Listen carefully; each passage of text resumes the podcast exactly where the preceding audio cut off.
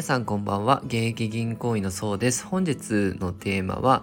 えー、勉強と家事の両立についてお話ししていこうと思います、えー、素敵なねレターをいただいたのでちょっとあのレターの返信ということで、えー、勉強と家事とね勉強の両立はどのように取り組まれてますかというようなあのご質問いただいたので、まあ、それについて自分が思うことをですねあの答えていいこうと思います。そうですね。毎日やっぱり本業があるとね、仕事で疲れて、あの、勉強時間確保ってとっても難しいと思うんですけど、そうですね。私がやっていることとしては、まあ、なるべく、まあ、少しでも参考になればいいんですけど、まあ、家事、あの、家事の間でも隙間時間ってできると思うんですけど、例えば、あの、何かこう、食器を洗ったりとか洗濯物を干したりとか、そういう間に、まあ耳は開いてると思うので、まあ、このスタンド FM とかもそうなんですけど、まあ音声でも勉強してみる。あの本とかだとオーディブルとかね、あのオーディオブックとかも今増えてきてるので、耳から、えー、学んでみるっていうのもおすすめですね。あの、例えば、そうですね。あとは、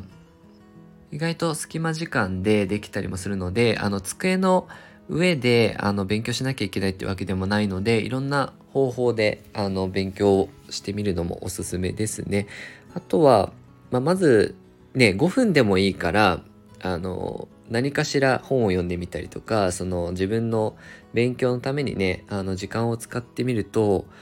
まあ本当におすすめであの5分でもいいからやってみようってなるとまあハードルが低いですし一回手つけるとおそらくね5分だけで勉強もうちょっと知りたいってなってねあの意外と本とかも読み進めちゃうんじゃないかなと思うのであのいきなり30分1時間毎日勉強しようって思っちゃうとなかなかあの始めるまでの心理障壁が高いと思うのでまあ5分だけでも何か自分のプラスになることをしようっていう風に時間作ってあげるといいのかなと。あのやっぱり5分だ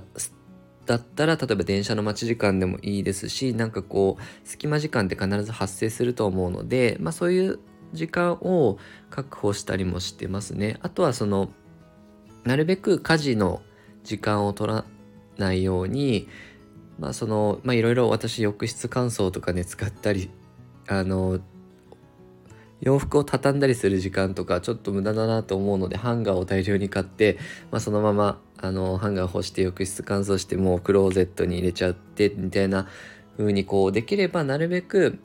まあ、家事をしなくていい方法を、まあ、ゲームじゃないですけどアイディアで考えてなるべくこれ負担当たり前のようにやってるけど簡単になる方法ないかなっていうあの工夫をしてみるのはおすすめですね。あと私掃除もねあのね、広いお家だと掃除するのが大変なのでなるべくちょっと狭めの部屋を選んでみたりとかしてあの掃除の手間を減らしたりとか、まあ、そういった家事を減らす工夫っていうのもやってみるのもおすすめですね。何か自分の中で毎日やってる中で、まあ、簡単にできることまあサボサボれることないかなというかこれ簡単にならないかなっていうふうにあの考えてみるのもすごくおすすめです、まあ、少しでもね一つでも何か参考になれば幸いです。はいレターいただきありがとうございました、え本日は以上です。ご視聴いただきありがとうございます。